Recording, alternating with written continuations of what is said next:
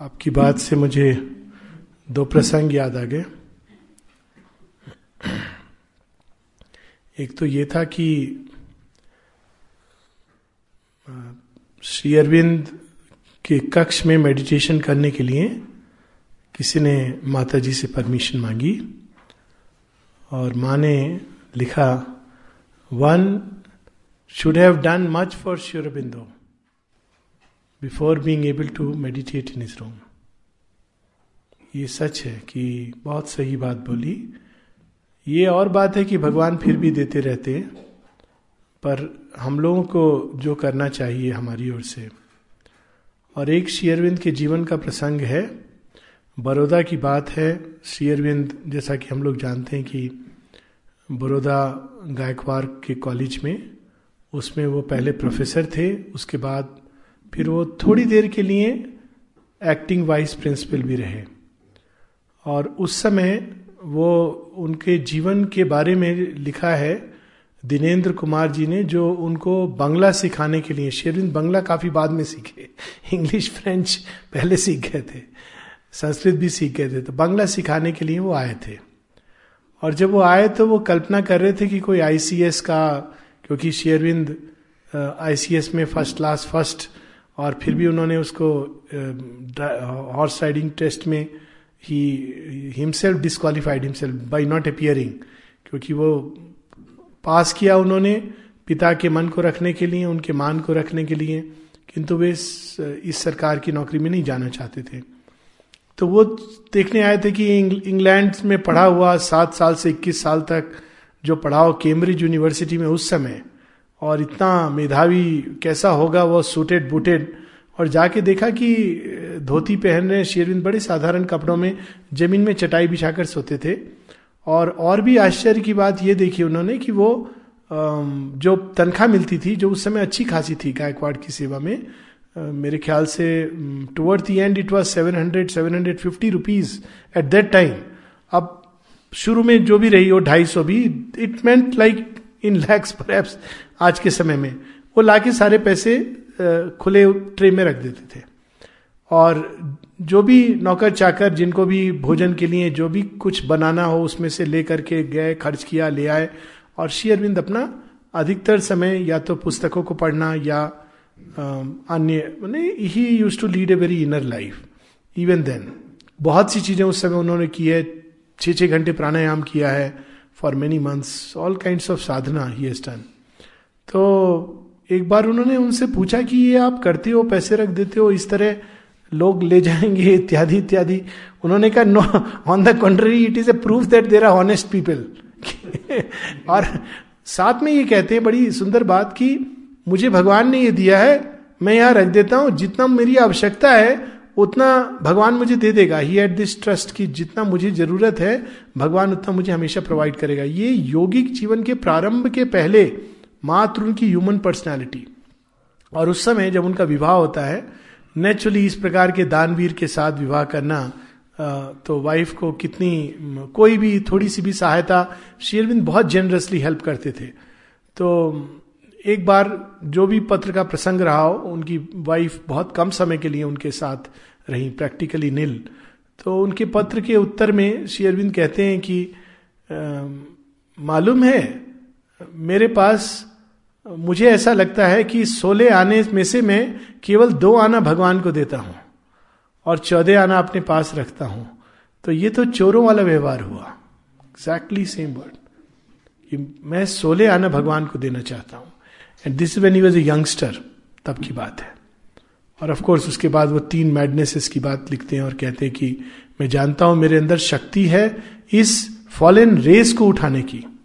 क्या, किस प्रकार का वो पूर्वाभास है उनको अपने बारे में। तो इस बात से मुझे ये पूरी बात याद आ रही थी।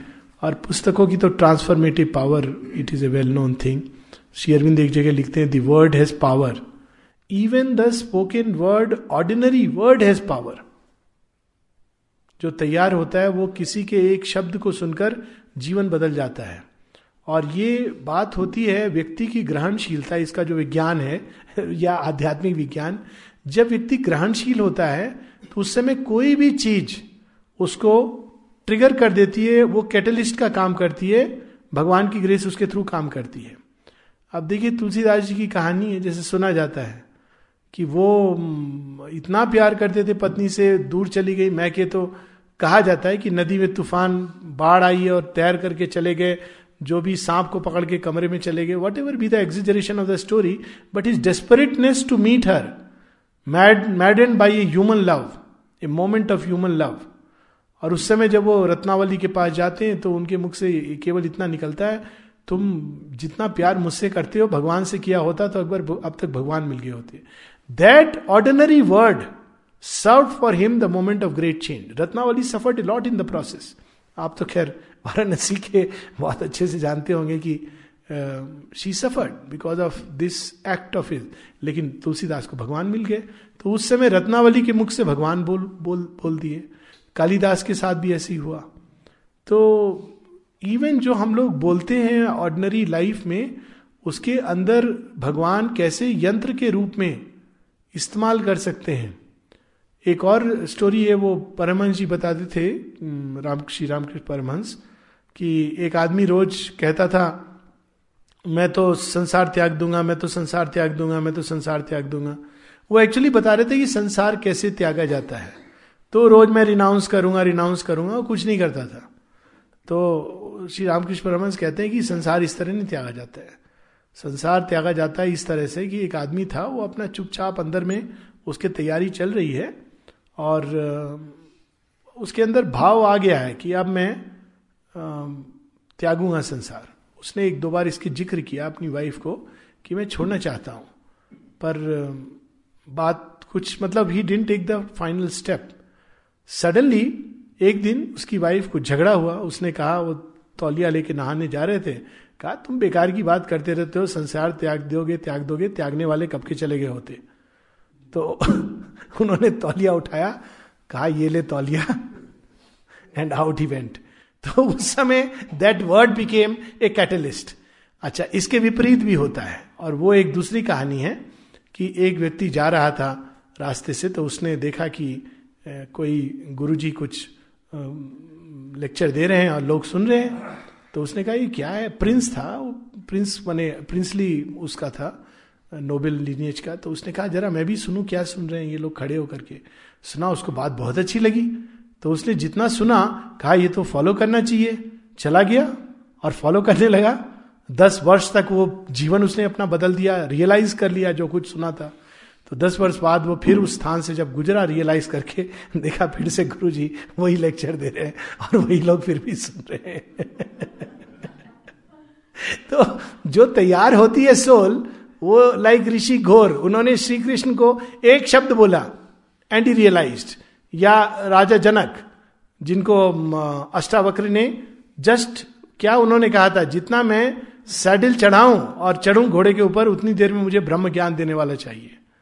Ashtavakra gave him the Brahma gyan in that much time तो मेन चीज़ इसमें होती है रिसेप्टिव सोल की। दोनों तरफ़ से शेरविंद कहते हैं, योग में तीन चीज़ें हैं जो सहायक होती हैं एक साथ। भक्त, भगवान और हमारी प्रकृति। तो तीनों चाहिए साथ साथ। भक्त अगर तैयार नहीं है, यानी ह्यूमन सोल रेडी नहीं है तो आप उसके सामने विश्व का सबसे बड़ा साहित्य रख देंगे। आध्यात्मिक पुस्तक जिसके अंदर रस भरा हुआ है, पर उसका कुछ लाभ नहीं उठा पाएगा। और भक्त तैयार है, लेकिन अभी अवसर नहीं आया। भगवान नहीं आए। और भक्त, भगवान दोनों की तरफ़ से हाँ है, परंतु प्रकृति रेजिस्ट कर रही है। जब ये तीनों मिलते हैं, तब योग साधना बड़ी उत्तम होती है। So this was about both these incidents reminded me बैठ के मैं सुन रहा था तो I thought let me share it to just complete that beautiful बहुत सुंदर आप दोनों ने शेयर किया। Thank you for that so now any question हाँ नितिन का अच्छा सुबह वाला प्रश्न? बहुत गंभीर विषय है एक्चुअली जो लोग शेयरविंद के योग से थोड़ा जुड़े हैं या उनका साहित्य से परिचित हैं, शायद उन्हें पता हो और कई लोगों को ना भी पता हो। किंतु एक थोड़ा सा बैकग्राउंड देना आवश्यक है कि माता जी ने 1914 में माँ एक डायरी मेंटेन करती थी, जिसमें वो प्रार्थनाएँ लिखती थी अपनी। और उसका पूरा उन्होंने सीन वर्णन किया है कि सुबह उठ करके जापान में वो कैसे उठती थी और उठ करके वो अपने लिए एक कोल्ड कॉफ़ी बनाकर वो रख देती थी और वो धीरे धीरे ठंडी होती जाती थी उससे। हॉट कॉफ़ी वो धीरे धीरे ठंडी होती जाती थी बिकॉज़ ऑफ़ द वेदर और उस समय सुबह पाँच बजे माँ शॉल ओढ़ करके शी वुड मेडिटेट अब वो मेडिटेशन में उनके कई एक्सपीरियंसेस होते थे, कई कम्युनिकेशन होते थे, जिसमें से कुछ एक को उन्होंने डायरीबद्ध किया है। और उनमें से भी कई एक्सपीरियंसेस जब पब्लिशिंग की बात आई तो उन्होंने फाड़ करके जला दिए, क्योंकि human beings are not ready for those experiences बड़े प्रोफाउंड एक्सपीरियंसेस हैं। ऐसे ऐसे एक्सपीरियंसेस है कि, हे प्रभु, तुमने मुझे योग की सभी पथों से चढ़ करके उनके शीर्ष को दिखलाया है, क्योंकि इसके परे तुम मुझे एक काम देना चाहते हो। एक वेदिक एक्सपीरियंस है जहाँ वो सेवन अर्थ्स को देखती हैं, और ठीक से शैया और उसके ऊपर फन पर पृथ्वी एंड डांसिंग कृष्णा, ये सब उनके एक्सपीरियंसेस हैं उसमें। शाक्य मुनि गौतम बुद्ध के साथ so those kind of experiences उसमें एक वो शुरू शुरू में लिखती हैं डेट में भूल रहा हूँ, शायद जब तक बात हो, अनमोल निकाल भी सके। A new light breaks upon shall break upon the earth a new light shall break upon the earth a new world shall be born and the things that were promised shall be fulfil तब उसमें future tense है सब में, कि एक नया प्रकाश धरती पर फूटेगा। Shall be born a new light shall break upon the earth फूटेगा एक नया जगत जन्म लेगा। और वे चीज़ें जो प्रॉमिस की गई थी, वे फुलफिल होंगी। ये माता जी की प्रार्थना है। अब वो कौन सा नया जगत था? वही अति मानसिक जगत, जैसे मानसिक चेतना पशु के मध्य उतर करके उसने पशु को मनुष्य में परिवर्तित कर दिया। और वो कितना बड़ा गैप है, ये हम सब जानते हैं। उसी प्रकार से शेयरविन चाहते थे उनका जो मेन कार्य था, वो ये था, उनका मेन कार्य ना तो किसी आश्रम, मठ की स्थापना करना था, ना पुस्तकें लिखना था। ये सब तो एक साइड कार्य थे, उससे जुड़े हुए। पर मेन कार्य था अति मानसिक चेतना को धरती पर उतारना, ताकि जैसे पशु के अंदर से मनुष्य प्रकट हुआ, वैसे मनुष्य के अंदर से एक नई जाति, अति मानसिक जाति प्रकट हो सके। और वह जाति सत्य से चालित होगी, अहंकार विहीन होगी, और पूरी तरह भाव, भागवत चेतना से जुड़ी होगी। So it is a radical leap तो उसमें फिर काफ़ी अंतराल, माँ जुड़ी, फिर आश्रम एक्सपेरिमेंट इन सब की बात हुई। सेकेंड वर्ल्ड वार हुआ और उस विष पान करने के प्रयास में शेयरविंद ने अपने देह को भी त्यागा। देह त्याग करते समय अति मानसिक शक्ति पहली बार उतरी उनके शरीर में और 111 घंटे तक वो अति मानसिक ज्योति से शरीर दीप्तिमान रहा। Without using any preservative the body remained aglow and without decomposition for hundred eleven hours और उस समय ये नियम नहीं था तो फ्रेंच गवर्नमेंट के ऑफिशियल्स आते थे डॉक्टर हर 24 घंटे पे चेक करते थे कि शरीर में मृत्यु के कोई लक्षण है कि नहीं। और 111 घंटे के बाद when the first signs appeared जब प्रकाश धीरे धीरे विड्रॉ करने लगा, तब माँ ने कहा कि इस शरीर को अब समाधि में दिया जाए। तो 1950 के बाद एक लंबे समय तक, छह वर्ष तक सब कुछ माँ के ऊपर सारा डिसाइपल्स का भार, आश्रम का भार, आंतरिक बाहरी सारी ज़िम्मेदारी वो स्वयं करती थी। और उन्नीस छप्पन में दोनों के प्रयास द्वारा, दोनों के तपस्या के फलस्वरूप अल्टीमेटली सुपरमेंटल डिसेंट ये इस बारे में बहुत लंबा कहा जा सकता है, लेकिन I am coming to that point तो 29 फरवरी जो आज सुबह बात हुई थी उन्नीस सौ छप्पन, वो एक ऐसा वर्ष था जब पूरा जो जिसके लिए वो दोनों आए थे, वो फुलफिल हो गया। तो उसके एक महीने बाद माता जी लिखती हैं twenty ninth February dash twenty ninth March 1956 a new light breaks upon the earth a new world is born the things that were promised are fulfilled तो किसी ने पूछा था कि कौन माँ, आपने लिखा है थिंग्स दैट वेर प्रोमिस्ड कौन सी चीज़ प्रोमिस की गई थी. माँ ने कहा, तुम नहीं जानते हो? सृष्टि के प्रारंभ से मिस्टिक्स ने यह विजन देखा है कि कालांतर में पृथ्वी एक ज्योतिर्मय एक, एक स्वर्ग में परिवर्तित होगी और माँ उसके बारे में इलेबोरेट करती हैं। तो अस्तु 29 फरवरी 1956 के बाद फिर यह था कि अगर ये कार्य समाप्त हो गया है जिसके लिए वे आई थी तो आगे कुछ और करना है कि वो विड्रॉ कर जाए।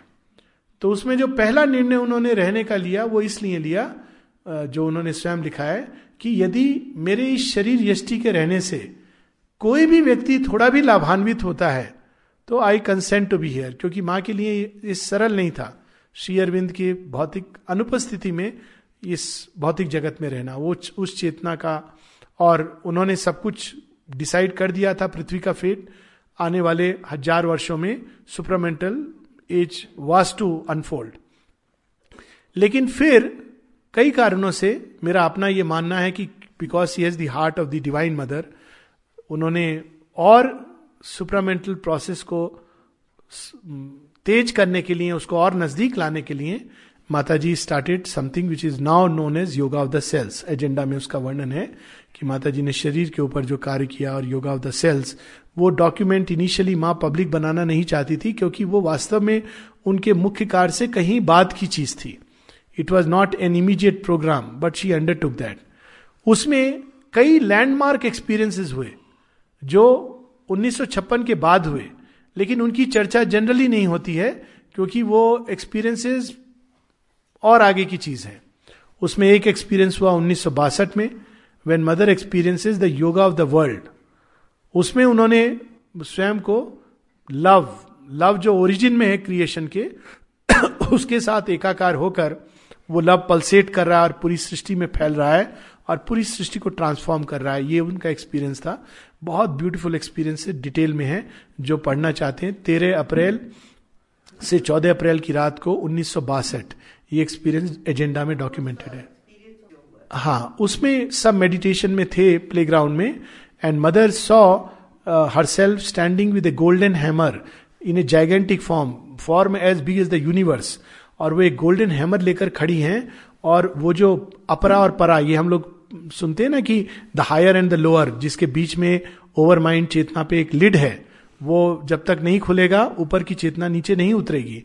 उतरती है लेकिन वो रिफ्लेक्ट होकर, जैसे ग्लास के थ्रू सूर्य का प्रकाश उतरता है तो आता सूर्य का ही प्रकाश है लेकिन through the glass now when you break open the glass it floods the whole thing तो उसी प्रकार से वो ग्लास जो ब्रेक ओपन करना था तो वहाँ mother saw herself with golden hammer and her form was as big as the universe and she heard the voice in English and then she says very sweetly that it was in English the Lord's voice Shri Aurobindo who said that the time has come और the hour has come I may be mistake in in time has come and she struck it struck with that hammer a big blow and that lid shattered and the uh, the golden lid and the supramental light and consciousness and force started flowing down upon earth. हाँ वो वो बड़ी interesting story है वो मनुष्य की story है तो but as it came down she saw rising from earth waves of the inconscient swallowing it because it was not ready तो माता जी जब इस एक्सपीरियंस के बाद वो कहती है I thought all of you would have been you know totally flattened but कोई रिसेप्टिव नहीं था। पूरे आश्रम आश्रम में दो लोग और आश्रम के बाहर तीन लोग। कुल मिला के पाँच लोगों को इससे मिलता जुलता कुछ एक्सपीरियंस हुआ। But later on of course unfolding to place but at that point of हाँ because people were not prepare in from very afar and mother talks about it कि टेल मी आश्रम में किसी ने क्यों एक्सपीरियंस नहीं किया? माँ ये कहती है एक जगह कहती कि आप, तुम लोगों को तो मैंने जन्म से इसके लिए तैयार किया था। ऐसे लोग थे जो सुन करके आए थे और रोज रट लगाते थे supermind supermind when will it come तुम लोगों ने एक्सपीरियंस नहीं किया। माँ ऑलमोस्ट फटकारती हैं, उनकी एक पूरी कन्वर्सेशन है। तो खैर, जो भी हो तो उसके बाद 62 में, छह वर्ष बाद, एक अनदर लैंड मार्क एक्सपीरियंस और उसके बाद 67 में, जब माँ कहती हैं कि दी डेटी ऑफ़ आनंदा मतलब सुपरमेंटल के आगे, वो आकर के खड़ी थी to for the ananda to descend upon earth तो मतलब सुपर माइंड के आगे चली गई थी माँ, पर she had to be sent back because not a single person was ready shatter हो जाती अर्थ माँ कहती कि you would have been shattered तो अभी पहले सुपर माइंड को करने दो, पूरा बेस्ड उसी दौरान 69 में जिसकी बात हो रही थी फ़र्स्ट जनवरी 69 को mother experienced being now in 56 it's a consciousness और 69 first January she experience a being golden being very vast and very benevolent gentle smiling माँ तीन चार बार एम्फोसाइज करती इन वर्ड्स पे benevolent kind gentle smiling but strong और फिर वो कहती हैं there are two kind of benevolence एक जो कमज़ोर होता है वो बेनेवोलेंट होता है लेकिन इट इज़ वेरी स्ट्रांग मतलब जो बाद में उसको एलेबरेट करती है, जो बाहर की परिस्थितियों को बदल सकता है, वो भाग्य की परवश नहीं है, वो भाग्य को बदल सकता है। और फिर वो आता है और वो जो जो लोग रिसेप्टिव थे, उस दिन, उस रात को चार पाँच से भी ज़्यादा लोगों को ये एक्सपीरियंस हुआ था अपने अपने ढंग से। और माँ को रात के दो बजे माँ लाएगी scientist use to document these things. और सुबह चार बजे कुछ और लोगों को एक्सपीरियंस हुआ। और माँ एक दिन इमीजिएटली हुआ तो first mother had the impression कि ये सुपरमेंटल पर्सनैलिटी जैसे supramental consciousness now it is a supramental personality जो अब लो, जो तैयार है उस धारण करने के लिए उनके अंदर आएगी। तो it's a big leap but later on she realise कि it is not the supramental personality but the superman consciousness जो लिंक है between supramental and mental being तो वो आई है और जो तैयार है उसको धारण करने के लिए वो उसमें ट्रांसफॉर्म्ड होंगे। सुपरमैन एक इंटरमीडियरी बींग है, मनुष्य और सुपरमेंटल बींग के बीच की कड़ी, जिसकी चेतना ट्रांसफॉर्म्ड होगी, लेकिन जिसका बाहरी शरीर मनुष्य की तरह रहेगा। तो वो एक चेतना का एक मध्यवर्ती अवस्था है, और वो कॉन्शियसनेस आई, और जो जो लोग उसको धारण कर सकते थे, उनके अंदर उसने अपना टच दिया, और आगे माने लिखा नहीं है कि किस किस के अंदर उसने इनकारनेट किया या नहीं किया। हालाँकि नलनी दा का एक राइटिंग है जिसमें वो कहते हैं the superman is already there he may be in your next door neighbour इस तरह से उन्होंने लिखा है। क्योंकि वो चेतना आ गई है धारण करने के लिए। कॉन्शियसनेस एक तरह से एक जनरल इम्पर्सनल चीज़ है, जो सबको तैयार करती है। बट पर्सनैलिटी का उतरना मीन्स अब human human individual human beings उसमें रूपांतरित हो सकते हैं। So it was very landmark moment in the evolution of the yoga और उसके बाद फिर बाकी माने बहुत कुछ लिखा है। उसके बाद good and evil having a race coming close जो विजन को मैंने डिस्क्राइब किया था। और माँ का नया बॉडी जो उन्होंने देखा, पूरा नया शरीर बन जाता है। और फिर 1973 का, की घटना। So this how the yoga took place so first January 1969 it was the descent of the superman not superman consciousness but superman which is a being a being who connects the mental being called man to the supramental being which is a thing of the future मुझे पता है ये शायद कई लोग ना connect कर पाए इमीडिएटली क्योंकि इसके पीछे बहुत बड़ा एक इतिहास है बट स्टिल हाँ how to know the divine अच्छा ये मैंने जानबूझ करके माता जी का, की राइटिंग मैंने ली क्योंकि हम थोड़ा ये देख सके, माँ की राइटिंग का flavour basically idea is we should read mother's writings I am being little partial towards my mother which is natural है ना? माँ के प्रति थोड़ा बच्चों को थोड़ा पार्शल होते हैं ना? क्योंकि माए भी तो थोड़ी पार्शल होती हैं। एंड जब लॉर्ड ने सैंक्शन दिया हुआ है तो वाई नॉट अच्छा डिसाइपल का प्रश्न है। अब ये मैं चाहता हूँ कि आप फ्लेवर लें इसका। कि माँ की राइटिंग्स देखिए किस तरह से, इस प्रश्न को माँ ने कई जगह टैकल किया है अलग अलग रूप से। और अगर आप इसका सभी डायमेंशन जानना चाहते हैं तो you have to read all of them but इसमें भी एक काफ़ी कंप्लीट आंसर है। ये 30 जनवरी उन्नीस सौ सत्तावन the difficulties and obstacles met on path ये डिसाइपल कोट कर रहा है। When one wants to attain a certain aim are they sometimes a sign that this decision, this plan or project was faulty from the beginning, and that hence one should not persist. Or on the contrary, do these difficulties indicate a victory to be won?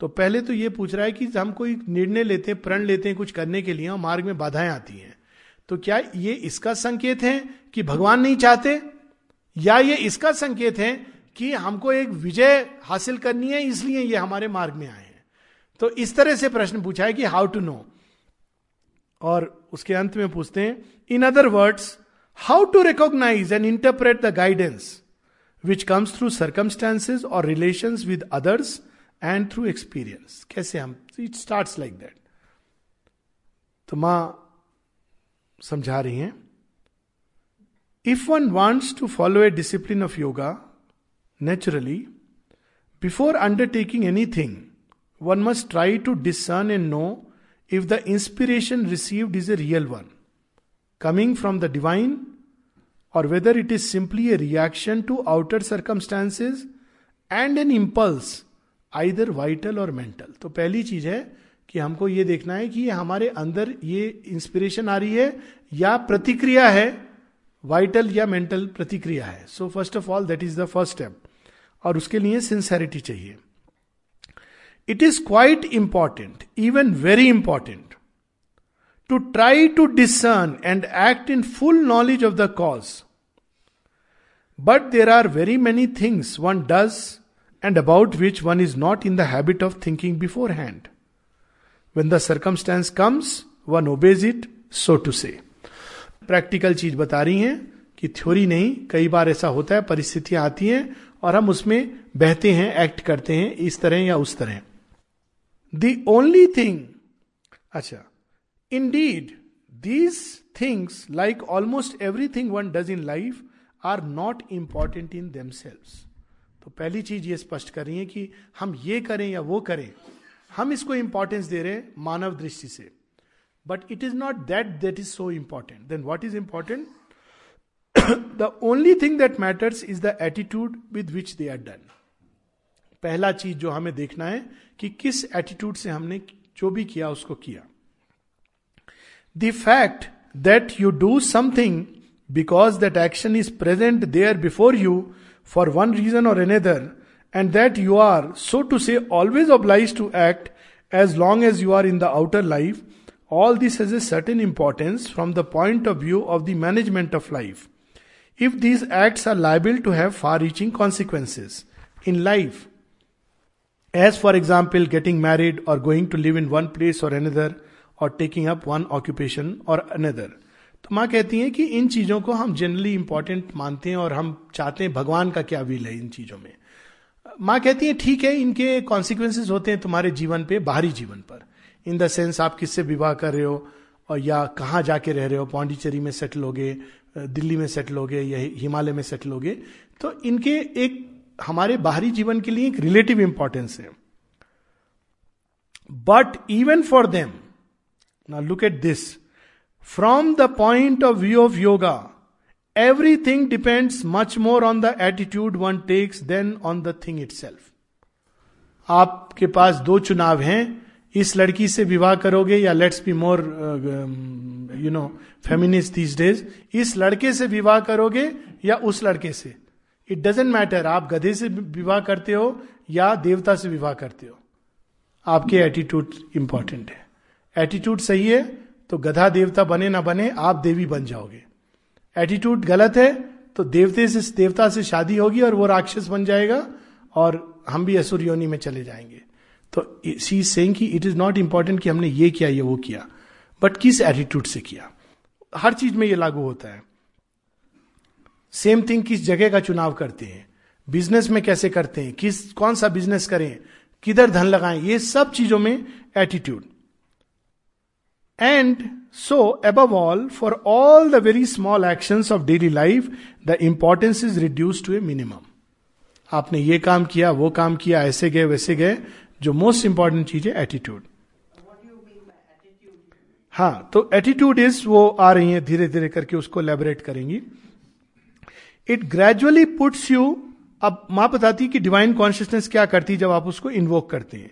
The divine consciousness does not work in the human way it does not decide how many lumps of sugar you will put in your coffee this a way of saying it gradually puts you in the right attitude towards actions things ना what is that attitude अब माँ बता रही है। Attitude क्या है उसका? An attitude of consecration यानी वो हम स्वार्थ के लिए कर रहे हैं या भगवान को अर्पण करके कर रहे हैं? सपलनेस। हम रिजिड हैं या हम फ्लेक्सिबल हैं, प्लास्टिक हैं? Ascent, aspiration, goodwill, plasticity, effort for progress. जो भी सरकमस्टेंस है, हे प्रभु, मुझे उसके थ्रू तुम मेरी प्रोग्रेस हो।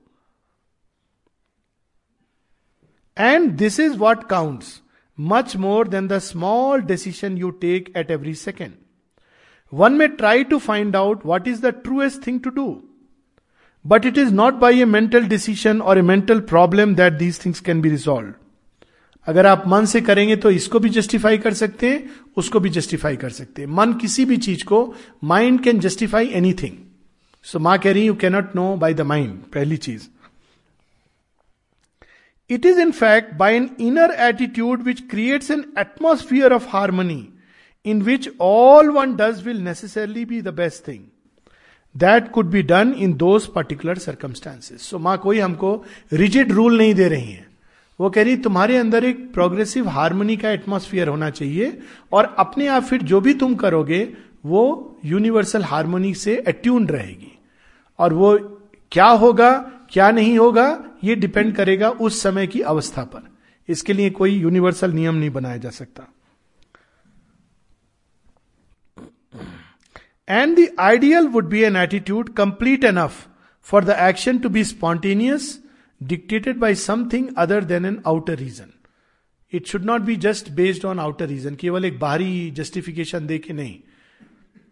But that is an ideal for which one must aspire and which one can realise after some time till then to take care always to keep the true attitude the true aspiration is much more important than to decide whether one will do gymnastic marching or not ये आश्रम के context में है कि gymnastic marching होती है, हम लोग के एज ग्रुप की। माँ कहती, वो करते हो या नहीं करते हो, वो इंपॉर्टेंट नहीं है। तुम्हारा एटीट्यूड इंपॉर्टेंट है। And whether one will go to a certain class or not because these things have no real importance in themselves they have only an altogether relative importance the only important thing is just to keep the true true orientation in one's aspiration तो जिस परिस्थिति में रहो aspiration होनी चाहिए कि, हे प्रभु, इसके through हम तेरे नज़दीक जाएँ और हम प्रगति करें.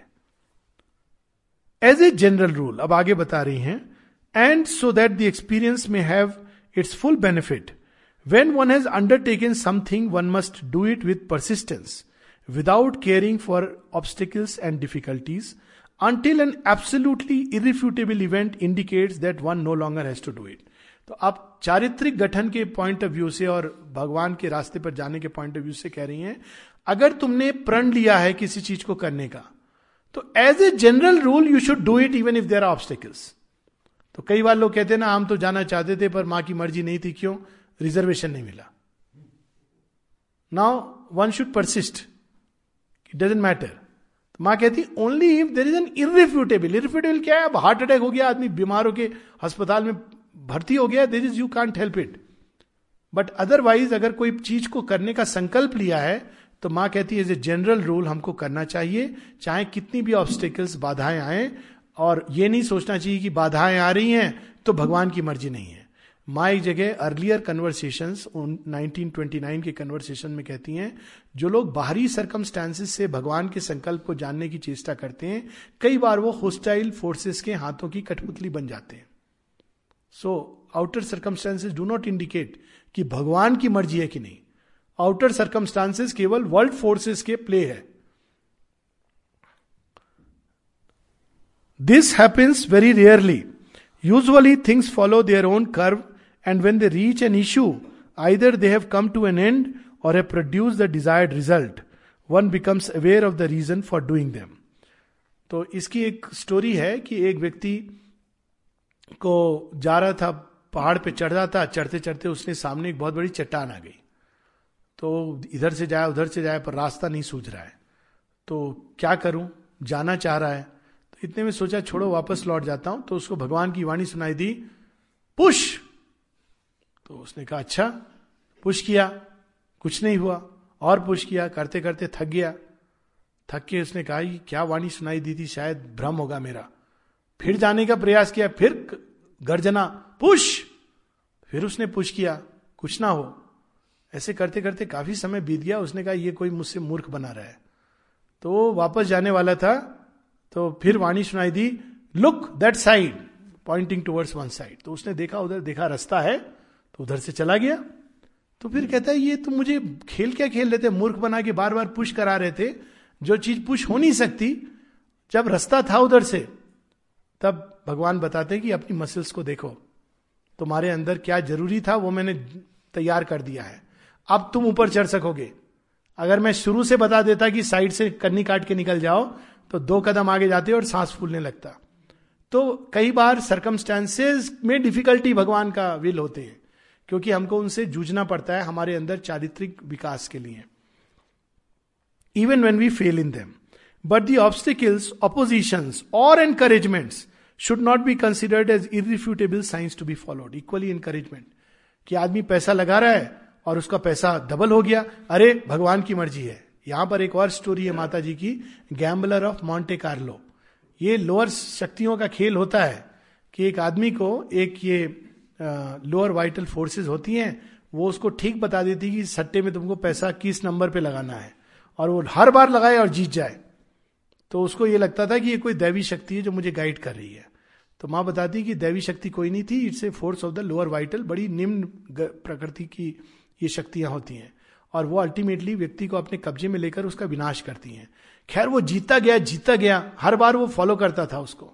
फिर एक बार उसको बोर हो गई वो शक्ति इससे खेलते खेलते। इसको कहा, इस आदमी को चलो किनारे फेंकते हैं। It was not a divine power ना? तो वो उससे फिर कहती है put all your money on this number तो उसने डाल दिया, हार गया। फिर वो शक्ति उसको कहती है now shoot yourself it took out again and shot himself तो माँ यहाँ सचेत कर रही है। ना ऑब्स्टेकल से हमको यह मानना चाहिए कि डिवाइन विल इसके अगेंस्ट है, ना एनकरेजमेंट से यह सोचना चाहिए कि डिवाइन विल हमारे फेवर में है। अच्छे अच्छे लोग डूब गए इस तरह से। तो एटीट्यूड सही होना चाहिए। चाहे इधर या उधर, पहली चीज़ है हम किस भाव से जा रहे हैं, लालच के भाव से जा रहे हैं, और हम सोच रहे हैं कि डिवाइन विल हमको एनकरेज कर रही है। Suddenly not we are becoming a plaything in the hands of the little forces तो पहले माँ इसीलिए सचेत करती है एटीट्यूड को करेक्ट करना। Don't rush into knowing the divine will so first thing is that second वो कह रही है कि अगर तुमने कुछ प्रण लिया है तो उसको पूरा करो।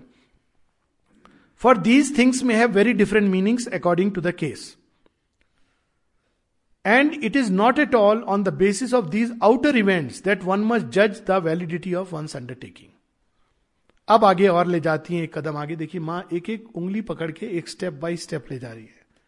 When one is very attentive and very sincere पहली कंडीशन है very sincere and very attentive one can have an indication an inner but perceptible indication of the value of what one has undertaken or the action one is doing. Look at the words. Sometimes the psychic, that guidance can take you through something which may appear to you एक अजीब सा रास्ता लेकिन आपको पता है कि वो उस रास्ते से क्यों ले जा रहा है किस अनुभव के लिए क्या चीज़ आपको दिखलाने के लिए तो माँ कहती है अगर हम बहुत बहुत अटेंटिव हैं तो हमें अंदर से एक हल्का सा इंडिकेशन आता है truly for someone who an entire goodwill that is who is all sincerity with the whole conscious part of his being, wants to do the right thing in the right way.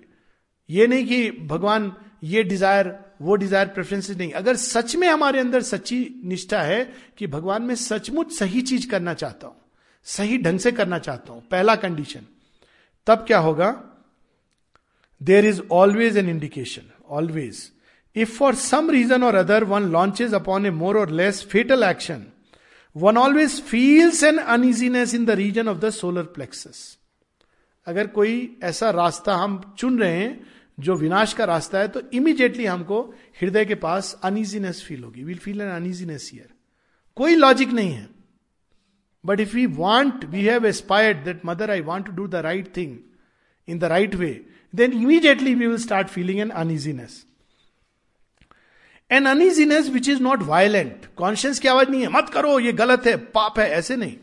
You will feel here कि नहीं it's not something which I should be doing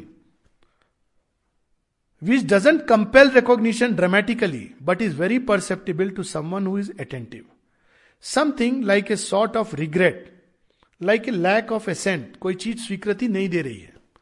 आपकी प्रकृति कर रही है, पर आपके अंदर कोई चीज़ स्वीकृति नहीं दे रही है। ये डिवीज़न एक्सपीरियंस करेगा व्यक्ति it may go as far as a kind of refusal to collaborate आपका एक पार्ट कर रहा है दूसरा पार्ट रिफ्यूज कर रहा है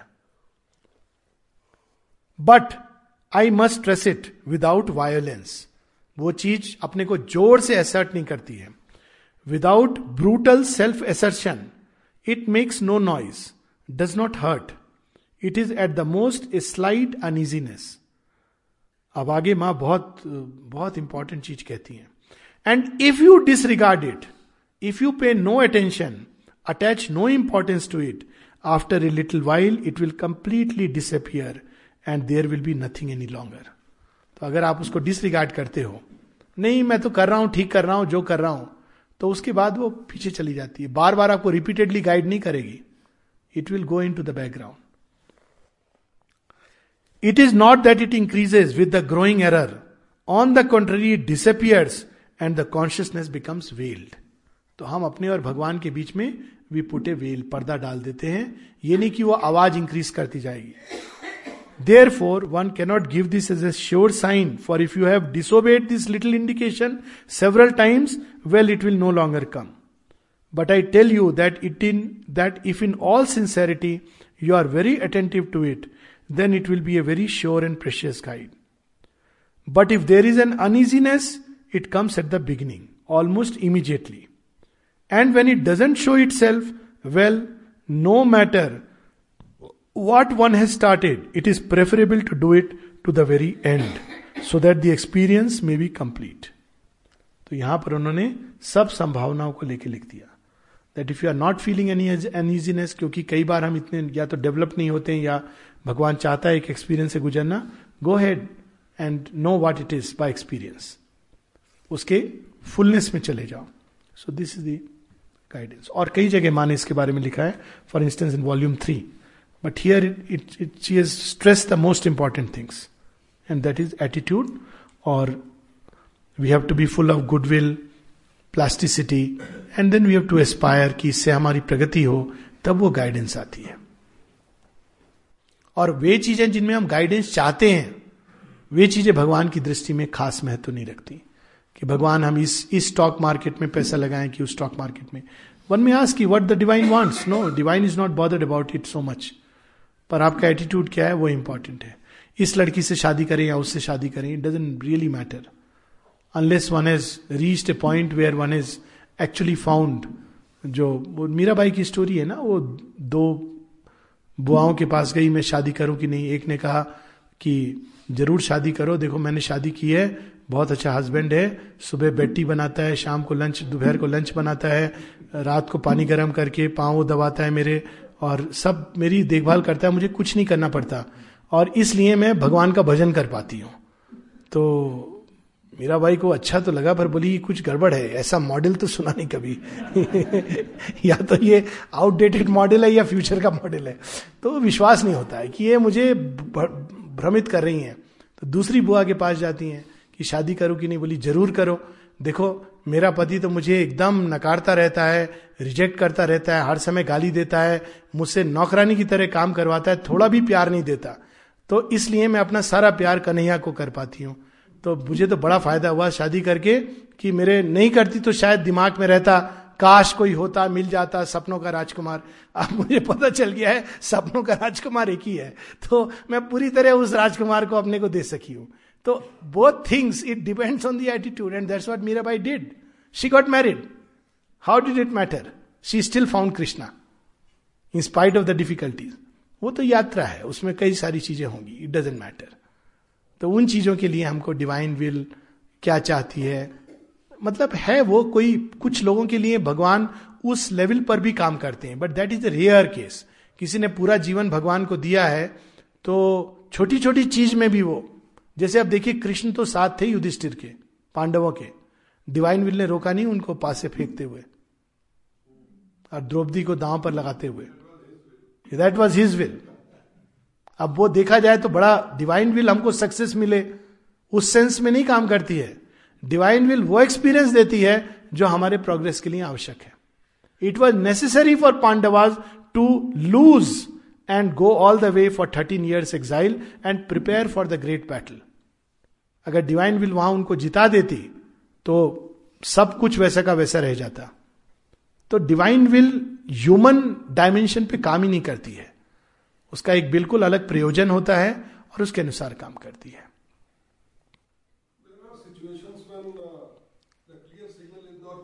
Yes yes and she has said that कि there are situation where you don't hear बैठी ना please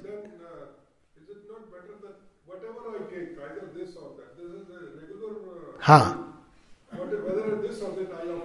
Exactly that's why she saying इसीलिए उन्होंने इलेबोरेट फ़र्स्ट पार्ट पे किया है बिकॉज़ वो कहती है कि जनरली ये इंडिकेशन नहीं आता सबको. शी इज़ टेलिंग क्लियरली क्योंकि उसमें जितनी सिंसेरिटी चाहिए, वो आम आदमी के बस की बात नहीं है. और यहाँ तक कहती है कि कभी कभी आता भी है, और हम उसको कई बार ना डिज़ायर सेल्फ आ जाता नहीं नहीं वी इग्नोर इट क्योंकि डिजायर्ड सेल्फ प्रोमिनेंट है. तो वो हमको उसको इग्नोर करा देता है. देन मदर सेज कि if you ignore it that indication vanishes तो फिर वो नहीं आएगा.